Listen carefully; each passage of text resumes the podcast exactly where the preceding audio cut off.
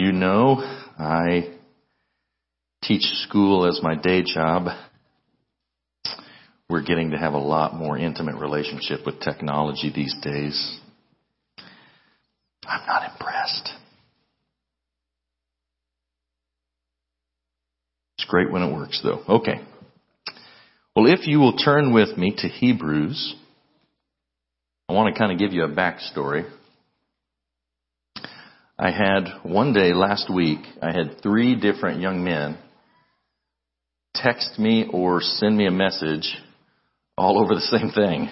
And um, basically, it was this: it was you know in Hebrews when it talks about not laying again a foundation of dead works and repentance and, and faith towards God. You know what's that talking about? Why do we not want to lay this foundation again? What does that mean? And so uh, I thought, well, I probably better address that then. And so what we're going to do today is address that very thing. And there's another reason that I want to um, address this with you. So kind of by way of introduction, I want to show you a couple of surveys that I've read over the last couple of weeks that have shocked me and concerned me and reiterated to me that we must do a better job of preaching the foundations of the faith, the fundamentals of the faith. Uh, sometimes in reformed land, if you will, we like to get into whatever is the most obtuse, you know, out there, deep. It sounds really erudite, so we want to get in it and prove we have all that theological studying and training. And, and I'm not saying that that's bad, but the foundations are what you need, and you must do them well. Um, and that, by the way, that goes for every facet of life. I mean, I actually had someone ask me that about MMA of all things this this last week. What do you think makes a really good judoka? What do you think makes a really good jujitsu practitioner? What what do you think makes? And I said, doing the foundation, the fundamentals very well. And Ronda Rousey, how many people did Ronda Rousey beat with an armbar? And they knew it was coming. She does the foundations very well. It was the same thing with our Christian walk. Okay? A solid Christian is someone who has a very good grasp on the foundations of their faith. If you have a good grasp on the foundations of your faith, you will not make poor exacerbations. You won't make poor extrapolations in other areas of theology. And in fact, the vast majority of the time when you see someone who is literally part of their, and by the way, this is very common in America, part of their theology is literally heretical. It's not because they've got this little part over here that's not all worked out. It's because they don't have a grasp on the foundations, the very fundamentals of the faith. If they have a grasp on the foundations, they'll get the rest right just by nature of the of virtue of the argument. Does that make sense? Let me give you the first one by way of introduction. Here's the first one I read this week. Over half of U.S. Christians believe good works will get them into heaven. Study shows. This is in the Christian Post. I want to read some of this to you. I've got it right here with me. Less than half of U.S. Christians expect to experience eternal salvation because of their confession of sin and acceptance of Christ as their Savior. Less than half. More than half believe they will find justification through works. Let me explain that. Justification is just a big word that means how are you made right with God? You have done bad things. It's not hard for me to tell you you're a sinner. I don't have to wonder about the like, man, I wonder if you've ever sinned is obviously you have.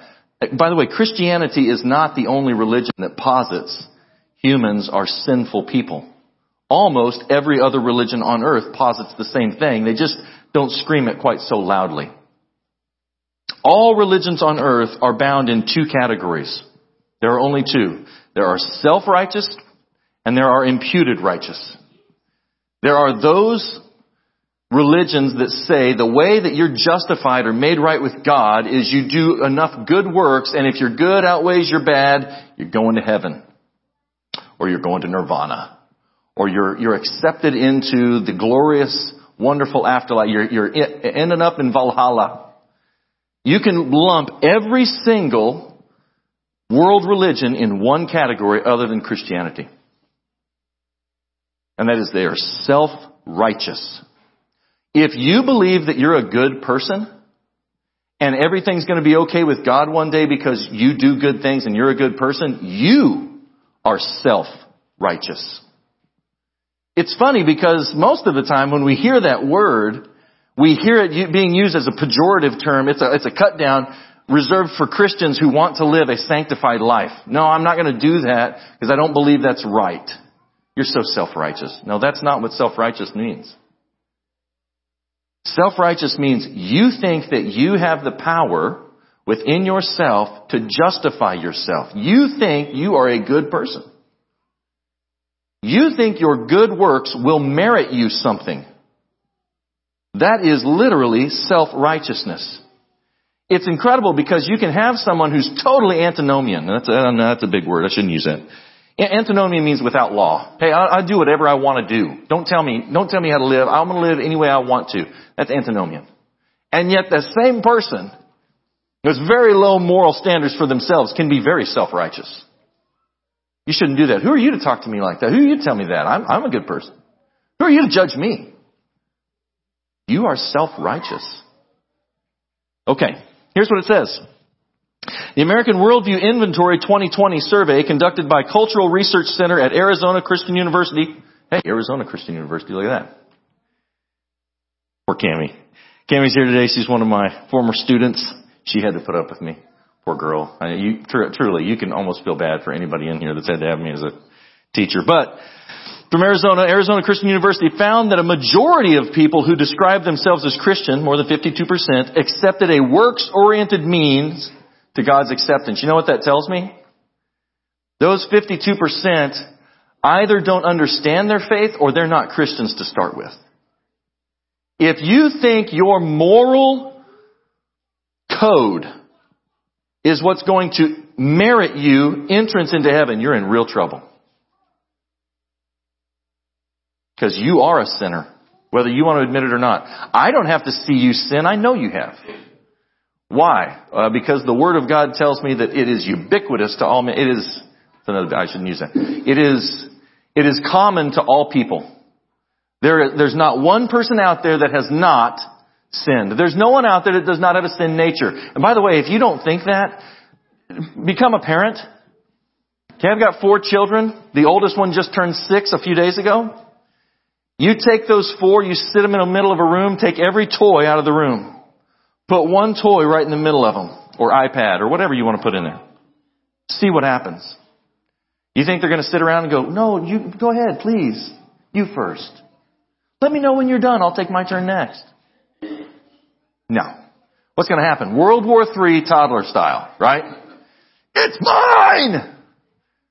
Seen that? Have you ever done that? Hey, I got news for you. Adults do that. They just do it in a little more sophisticated manner. They grab and grasp for their own as well. He goes on to say this, in contrast, only a minority of adults, 46%, describe themselves as Christians, expect to experience eternal salvation because of their confession of sin and acceptance of Christ as their Savior. The study also found, quote, huge proportions of people associated with Christian churches whose official doctrine says eternal salvation comes only from embracing Jesus Christ as Savior. In other words, the official doctrine of the church is good. But these people said that they, quote, believe a person can qualify themselves for heaven by being a good person or by doing good works. That should startle us. Because that means there's a lot of people in our churches who even though the official position of the church is Jesus Christ is the only way, somehow these people have gotten the idea that the way that I go into heaven, the way that I get to heaven, the way that I am justified with God is I do good things. That tells me there's a breakdown in the discipleship process. Would you like to know who one of those people was? Me. I was raised in a little Methodist church, middle of a tiny, tiny town out in western Kansas. I say that I was a church druggie, and what I mean by that is my mom drugged me to church every time the doors were open. Okay? I was drugged to church. Not drugged in church. Drugged, I was a church druggie. I was there every time the doors were open, and somehow I still believed that as well. At 18 or 19 years old, I guess I would have been 19 by this time, I, I can remember knowing I was on a path that was leading to destruction. I knew that. I gotta, and here's my thought. I gotta get my life together. Man, if I could just do enough good things, then I would be a Christian. That was my thinking. You know what? I gotta, I gotta get my life together. I gotta start doing some good. I gotta stop doing all this bad stuff that I'm, I gotta start doing this good stuff over here. I got these friends, they're Christians, they do these good things, they're so nice and they're so helpful and I'm not. If I could just be more like them, then I could be a Christian. That was my thought. I didn't understand the gospel. The Bible says you must repent of your righteousnesses. What? How does that work? The Bible says that all your righteousnesses are as filthy rags. Isaiah says that. Bad news for you. That word filthy rags means menstrual napkins. The good things you do are absolutely despicable, not worthy of being touched. Why? Before you came to Christ, you haven't actually done good things. Why? The things you do are still tainted with your sin nature.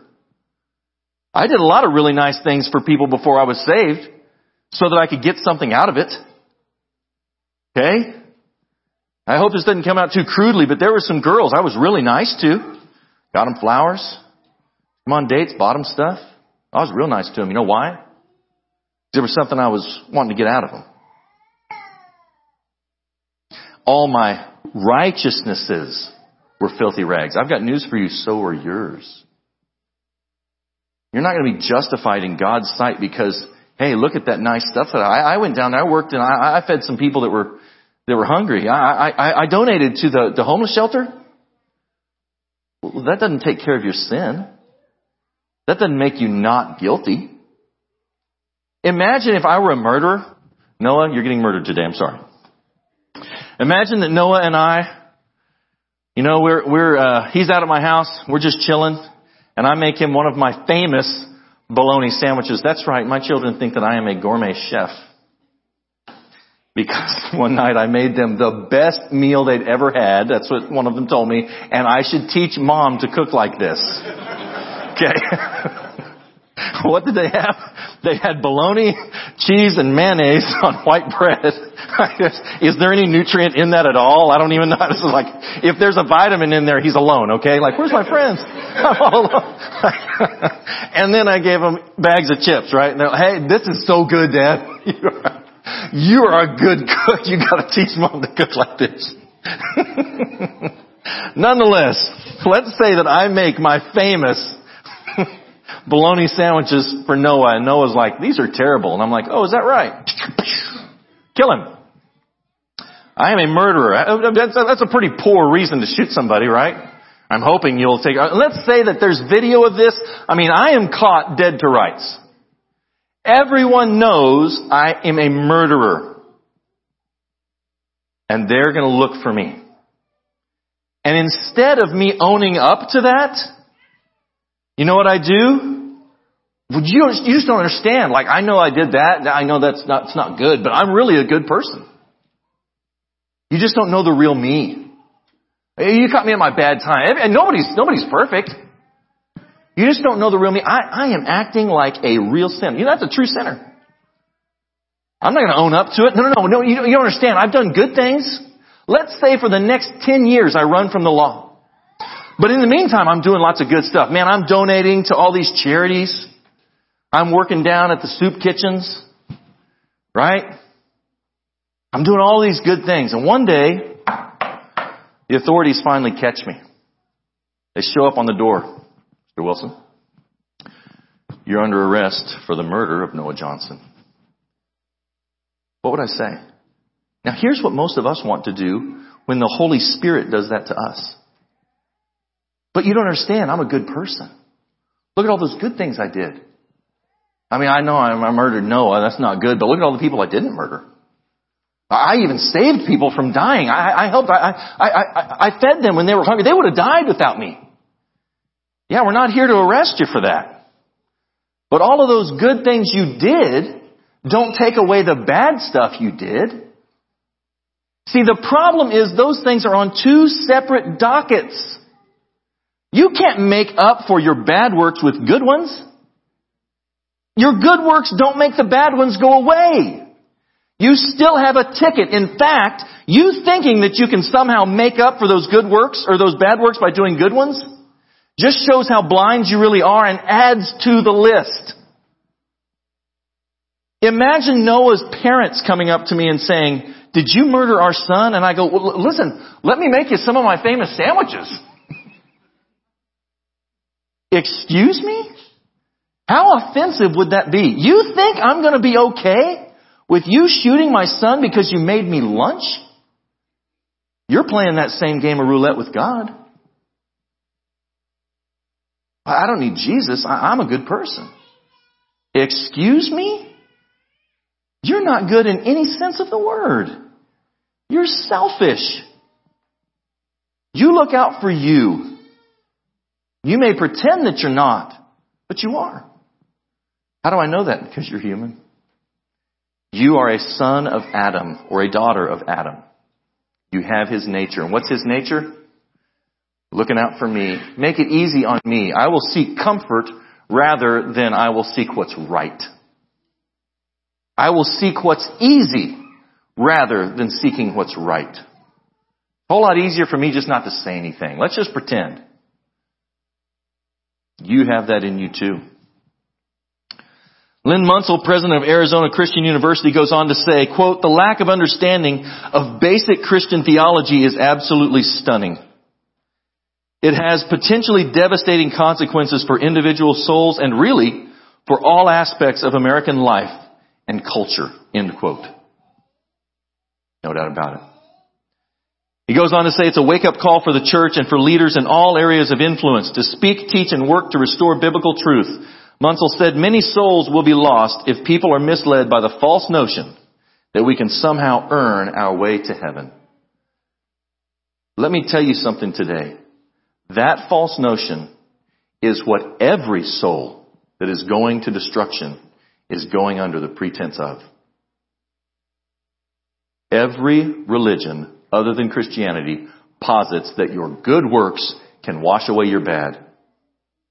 That is absolutely nonsense. What's crazy is we think in terms of the real world, we know that's foolishness.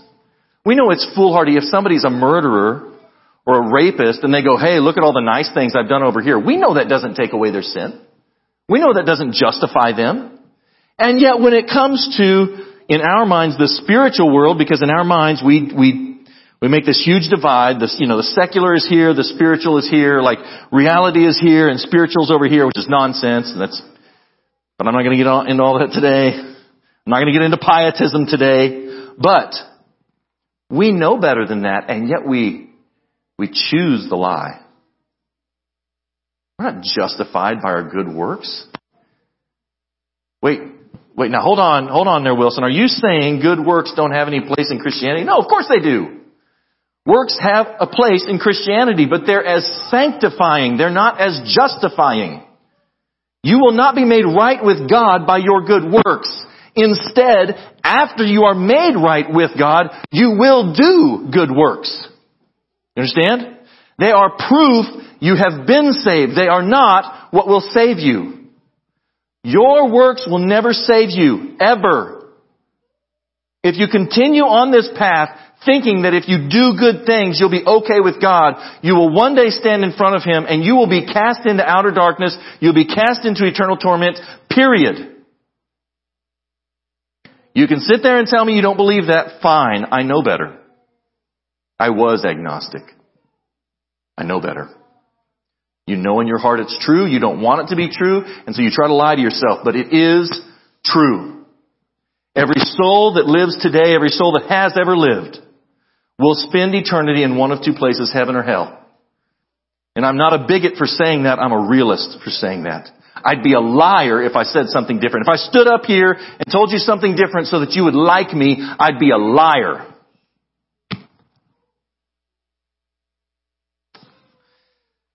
Here's another one that uh, Lifeway Research was so bamboozled by that they did their own and they found out, in fact, I'll just put it up here and show it to you. They found out, yes, Americans believe in heaven, hell, and a little bit of heresy. Not just a little bit of heresy, by the way. A lot of heresy. They believe in heaven and hell, and a lot of them believe they can, they can work themselves into heaven. There's actually about a dozen different heresies that we found, this, this study found were common in Americans. By way, um, American Christians, by the way. We're not going to get into all of those, but one of them was this, that if you do good, if you work and you're a good person, you're going to heaven. I heard that a lot as a kid because the little Methodist church I grew up in had no idea what the gospel was. And I grew up on a hardworking farm where basically the message was if you're a hardworking guy and you're good to your neighbors, you're going to heaven. And most of us here in middle America have heard a message very much like that. And I'm here to tell you that's not just wrong, that is heretical and it will send you to hell. If you believe you can work your way into heaven, you are vastly mistaken because all of those good works cannot erase the bad. They're on a different docket. There is no interplay in between them. The problem is you need someone to take care of the bad. Okay? I, I, I, there's a better way to explain this, but I'm not going to get into it at the time. Okay? This is the easier way. You must have someone take care of these sinful, bad, wicked, evil things you have done. And the Bible says this. I was so glad Justin said this this morning. It was a perfect segue. It was like, my man. There is no remission of sin without what? The shedding of blood. Specifically the lifeblood. There's no remission of sin without death. Why? Because God is perfectly just. God is the one who can sit up in heaven and say, this is actually what that deserves. We can't do that very well. You know why? Why are we not good judges of what's just and unjust? Are we biased a little bit? Have you ever met a liar? someone that habitually lies over and over and over. Oh, I sure have. You know what they think? Lying's not that big a deal. Well, yeah, it's just a little white lie. Why would they think that? Because they're a liar. I've been in a prison ministry, talked to a guy who was a murderer. And you're not supposed to ask people what they're in for. I, that was dumb. I, I should never have done that. But I just had to ask. I'm like, this guy's a really nice guy. Like, what are you in here for? I murder one. What? Like, you, you murdered a guy? He's like, yeah, but he deserved it. Oh, okay. I never killed anybody. I, I only killed bad people. Okay. See, to a murderer, murder's not that big a deal. So if you're going to really get what's true, what's right, what's just, you have to talk to someone who's perfectly sinless. They're the only one that can look at all sin and say, this is what it actually, this is how it actually should be punished. And I've got news for you. There's not been a human on earth save one that's ever been that way. Only Christ was sinless. Only God is without fault or sin. Only God can say this is what that sin really deserves. And you know what God, who is perfect and right and just, says all sin really deserves? Death.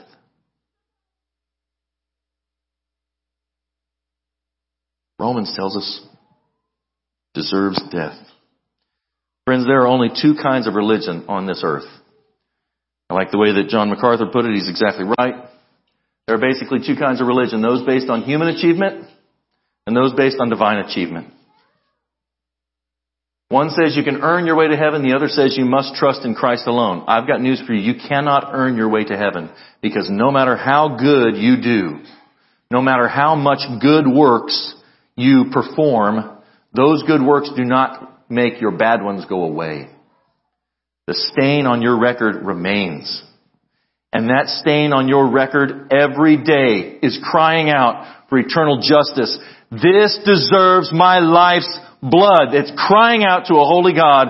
These sins that I have done deserve my life's blood. I deserve to die. One day you will. And then what?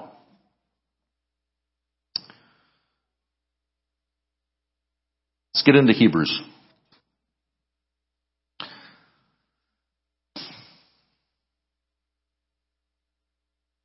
let's start at 5 5. I, really want to, it's 6 1 through 3 that I want to get to, but I got to kind of pick up the backstory so you can catch this, okay? So also, 5 5, Hebrews 5 5 is where we're starting. So also Christ did not glorify himself to become high priest, but it was he who said to him, You are my son, today I've begotten you. As he also says in another place, You are a priest forever according to the order of Melchizedek, who in the days of his flesh, when he had offered up prayers and supplications with vehement cries and tears to him, who was able to save him from death and was heard because of his godly fear, though he was a son, yet he learned obedience by the things which he suffered. And having been made perfect, he became the author of eternal salvation to all those who obey him. He became the author of eternal salvation to all who obey him. Called by God as high priest according to the order of Melchizedek, of whom we have much to say, but it's hard to explain because you've become dull of hearing. And that hits you in the face, doesn't it? It's hard to explain this to you because you've become dull of hearing. I don't want to hear it. I've heard that nonsense since I was a kid. No, you haven't. Problem is you have heard nonsense since you were a kid. And you need to hear the gospel, the truth. You've become dull of hearing. Listen. Give me 20 minutes. Don't become dull of hearing today. For though by this time you ought to be teachers, you need someone to teach you again the first principles. That means the foundation. You should by now, you've heard this so much, you've been around this so long, you should be a teacher, but you can't be. Because you don't understand the very foundational thing. You need someone to explain it again. Guess what we're doing today? We're explaining that. You need someone to teach you the first principles of the oracles of God, the very foundational thing. You've come to need milk, not solid food. Everyone who partakes only of milk is unskilled in the word of righteousness. They're a babe or child. But solid food belongs to those who are of full age, or uh, I think the ESV says those who are mature. I think that's a very good way to put it. How do they become mature? Those who by reason of use have their senses exercised to discern between good and evil. How do you become mature? Lots of experience. Discerning between good and evil. Hmm. It's as if people who've really walked with the Lord a long time might have a lot of wisdom and we should listen to them. Now we know better. I'm young, they're old. Stupid them. Okay, boomer. Don't tell me that. I know better. Okay. Maybe you aren't as discerning. Maybe you don't have as much experience discerning between what really is good and evil. Maybe there is something that your pastors or your elders could add to you. I just throw it out there. Maybe. Maybe there is something you should listen to your parents for. That's sarcastic, isn't it? I was there once too. I like to say it's incredible how much my parents learned between the time I was 20 and 25. When I was 20, I was sure they were idiots. When I was 25, I was like, how did they get so smart? Yeah. Therefore, leaving the discussion, here's where it gets to, 6-1. Therefore, leaving the discussion of the elementary principles of Christ, let us go on to perfection. Let's go on to maturity. Not laying again a foundation of what? repentance from dead works, and faith toward God. That's the foundation of the Christian faith according to Hebrews. This is the foundation. Repentance of dead works. Did you catch that? You're not just repenting for the bad things you did. You're repenting for thinking that your good things could somehow wash those away. You're repenting of, quote, dead works. You were trying to work your way into heaven. I'm going to show how good a person I am. Which is also why, typically, when you've got someone that's not a Christian, when they do something good, they need everyone to see it. I gotta put it on display. Hey, did everybody catch that? Did everybody see me? I was being a good person. Here I am, being a good person, blow the trumpet in the market. Let everybody know I'm a really good guy. Did you guys see me? I tipped the weight. Did y'all see me? I put it, I put the tip on there. I was really nice to that guy. I really helped him. Right? I donated money to the school, now take my picture and put it in the newspaper. In that one? More than once. I did all this good stuff. Make sure everybody sees. Oh, that was good. That's how you're going to justify yourself in front of a righteous, holy God? No, you had dead works. No, I, I did these good things. Oh, yeah, I'm not saying you didn't. Okay? But they're dead. They don't justify you. They don't take away your sin. Without the remission of, without the shedding of blood, there is no remission of sin. Listen, I've got news for you. You have a sin debt that must be paid. That sin debt carries a price tag with it. The price tag is blood. Your life's blood. I want you to think of it this way. Let's pretend you got a speeding ticket. Anybody here ever got a speeding ticket? Yeah, I'm pretty sure. Most people here have. My wife's the only person I know that has, has not had a speeding ticket. She got pulled over one time. We were in Tupelo. She got pulled over for literally one mile an hour over the speed limit. I've never seen it before in my life. When we were living in Texas, we'd come back up to see our folks and I was like, it's because there's a Texas plate on the back, isn't it? This is just a warning, like, oh, well, yeah, I would hope so. Doing a 36 and 35, ma'am. okay. Woo, glad you got me stopped. I was reckless there, man. Yeah. Nonetheless, let's pretend you got a ticket. But let's pretend that this ticket was outrageous. Okay, you go into the court to pay the ticket and you find out it's $10 trillion. You're like, that's, that's, that's outrageous. I, I can't pay that. you're going to have to. You're going to pay it, or you're going to, you know, you're to suffer the punishment. Suspend your license, throw you in jail, whatever we got to do, but we're going to get the money. We're getting the money somehow. I got news for you. That's how justice systems work. God's justice system works the same way. You owe him blood. Your blood. And he's gonna get it. The wrath of God is uh, above you and hovering over you and waiting on you because you deserve it. Let's say this guy you've never met finds out about your case. And unlike anybody else on earth, he actually has $10 trillion. Jeff Bezos does not have 10 trillion, okay? He's the richest man on earth, okay? So I, I get that. This is a little bit, but there's a reason I'm saying that. He's the only person on the entire planet that has the money. You've never met him, but he hears about your case and he takes pity on you. And he says, I will give up everything. I'll give up all my wealth and I will pay your ticket. Do you know the justice system does not care who pays your ticket? That's true. I found that out. You can go pay someone else's ticket. They don't care. Do you know that? But they will get the ticket paid. This guy you've never met comes in and pays your ticket because he's the only person that has the ability to do so. Now let's think about that in terms of Christ. It's the exact same way with Jesus Christ. He's the only person that has the ability to pay for your sin because he's the only person that has perfect blood. He's the only one whose life does not scream out for the wrath of God. Instead, he absorbed the wrath on the cross.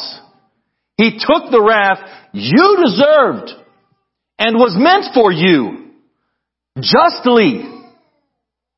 He says, I will take the place.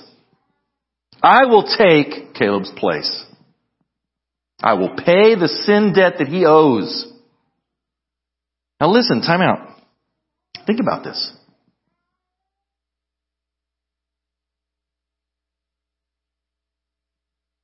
Someone has to pay that debt, and the only thing that can be used as payment is life's blood.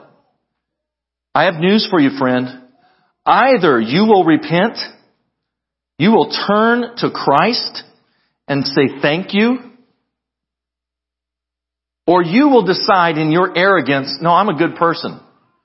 I'm too good for that. I'm too good to have my, I'm not that bad that I would need someone to save me. I'm not that bad. I would need someone to pay my debt. Your arrogance will cost you your eternity. That's how much it'll cost you. You sure that's the road you want to travel? That's the path you want to tread? I don't need it.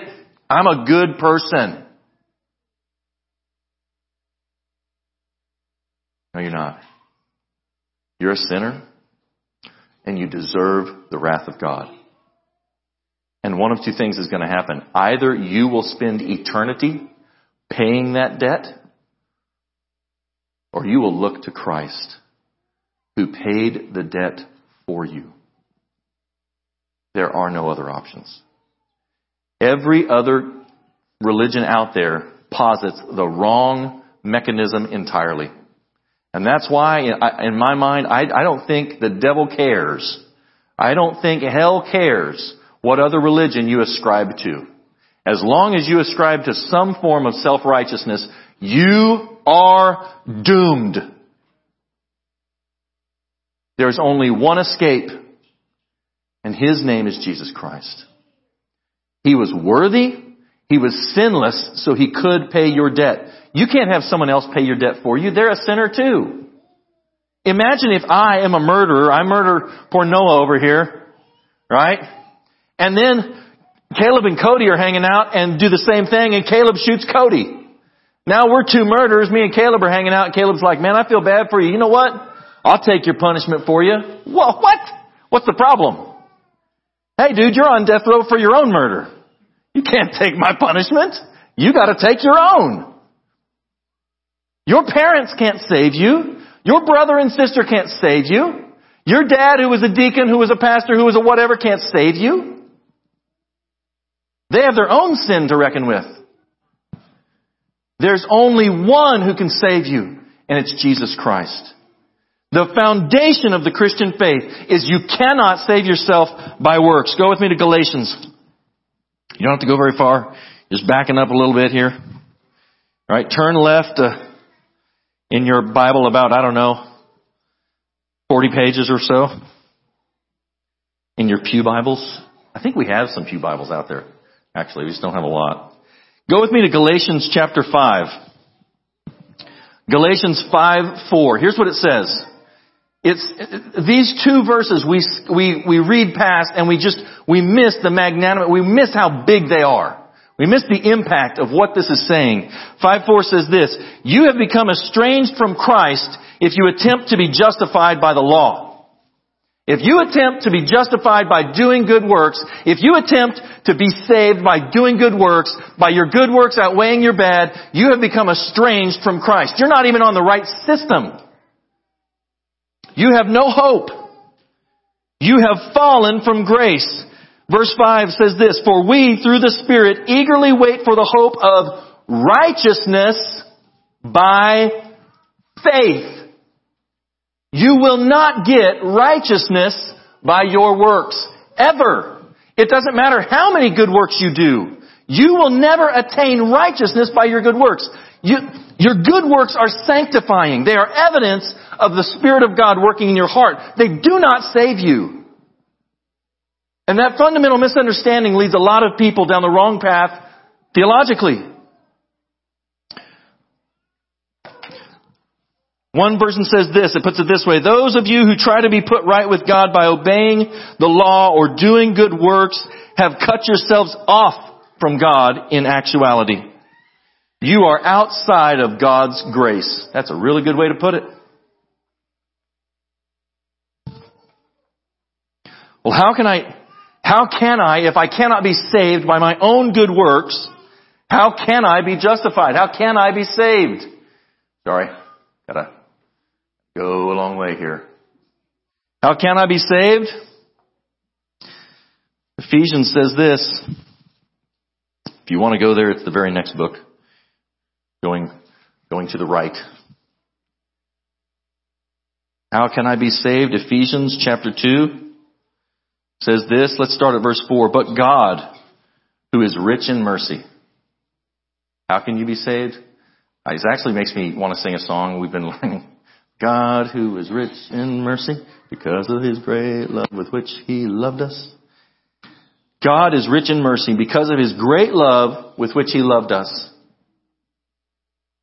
Even though we were dead in trespasses. We were dead in trespasses. That's why Hebrews calls them dead works. You were doing these good things, quote unquote, good things, trying to save yourself, but you were dead in trespasses.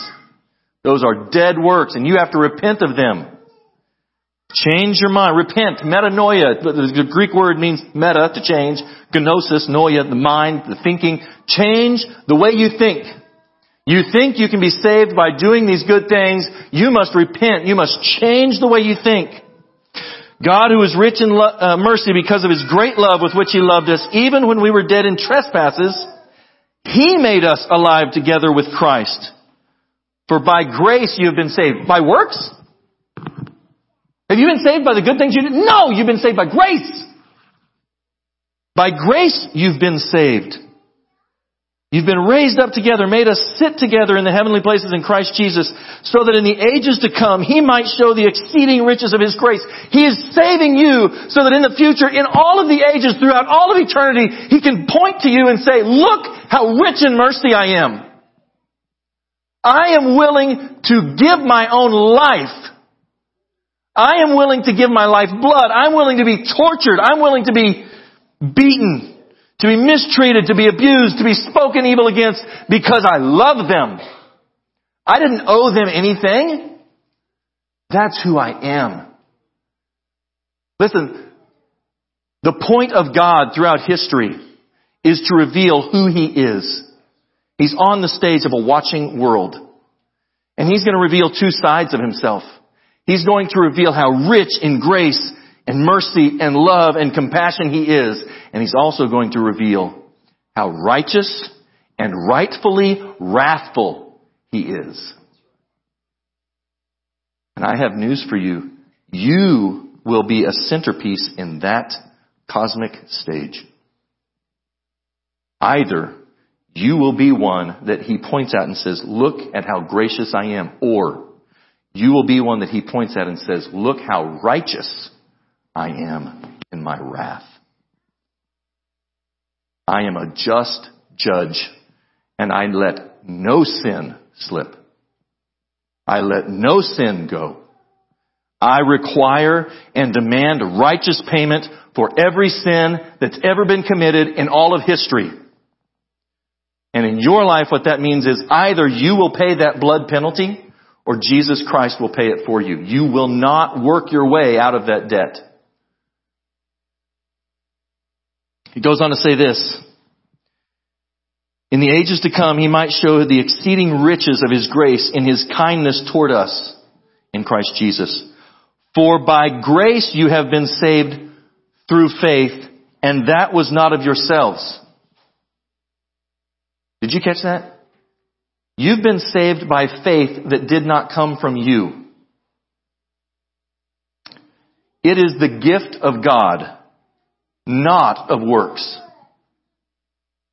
so that no one can boast. He gave you, if you're born again, if you're a believer today, you're a believer because you have faith in Christ. And that faith did not come because you were wise, or you made a good decision, or you were so smart, or you accurately weighed out all the information and made the correct decision.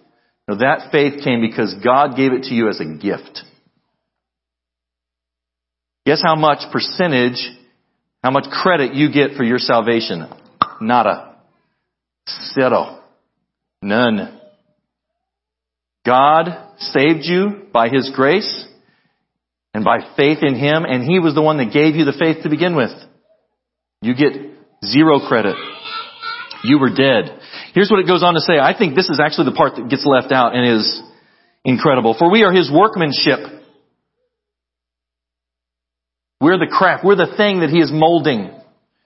Created in Christ Jesus for good works. You were not created in Christ Jesus by your good works, but for them. Which God prepared beforehand that you might walk in them. He didn't predestine anything. That's, that's what that word means, by the way, case you're scared of it beforehand before hand, right? Uh, we actually had, we were in a, uh, a meeting this week I had to hold my tongue because I, you know I have I want to say theological things a lot. I have to like wait, but uh, I like the way our boss put it. He said, "Look, we're doing everything we can, but in the end, God's in control of this." And I wanted to say, "How much control?" But how how sovereign is He? In fact, He is sovereign. That God has died for you. Your good works will not save you. Only Christ will save you. You with me? That is literally the foundation of our faith. So why am, why am I telling this to you? Most of you probably have a handle on this. Well, you very well may have a handle on it, but your friend probably doesn't. You may not. There may still be things of that that boggle you. But I will tell you this. Listen, make no bones about it. We as a nation are going to go through some really hard time. You think it's been hard now? You haven't seen anything. You haven't seen anything. I've been in a nation when their currency collapsed. I was in Zimbabwe in 2007.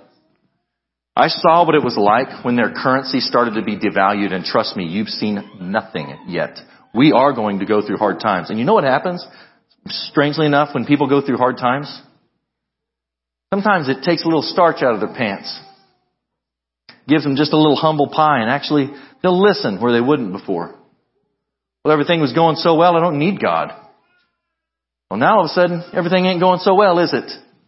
We as a people must be prepared to give the gospel.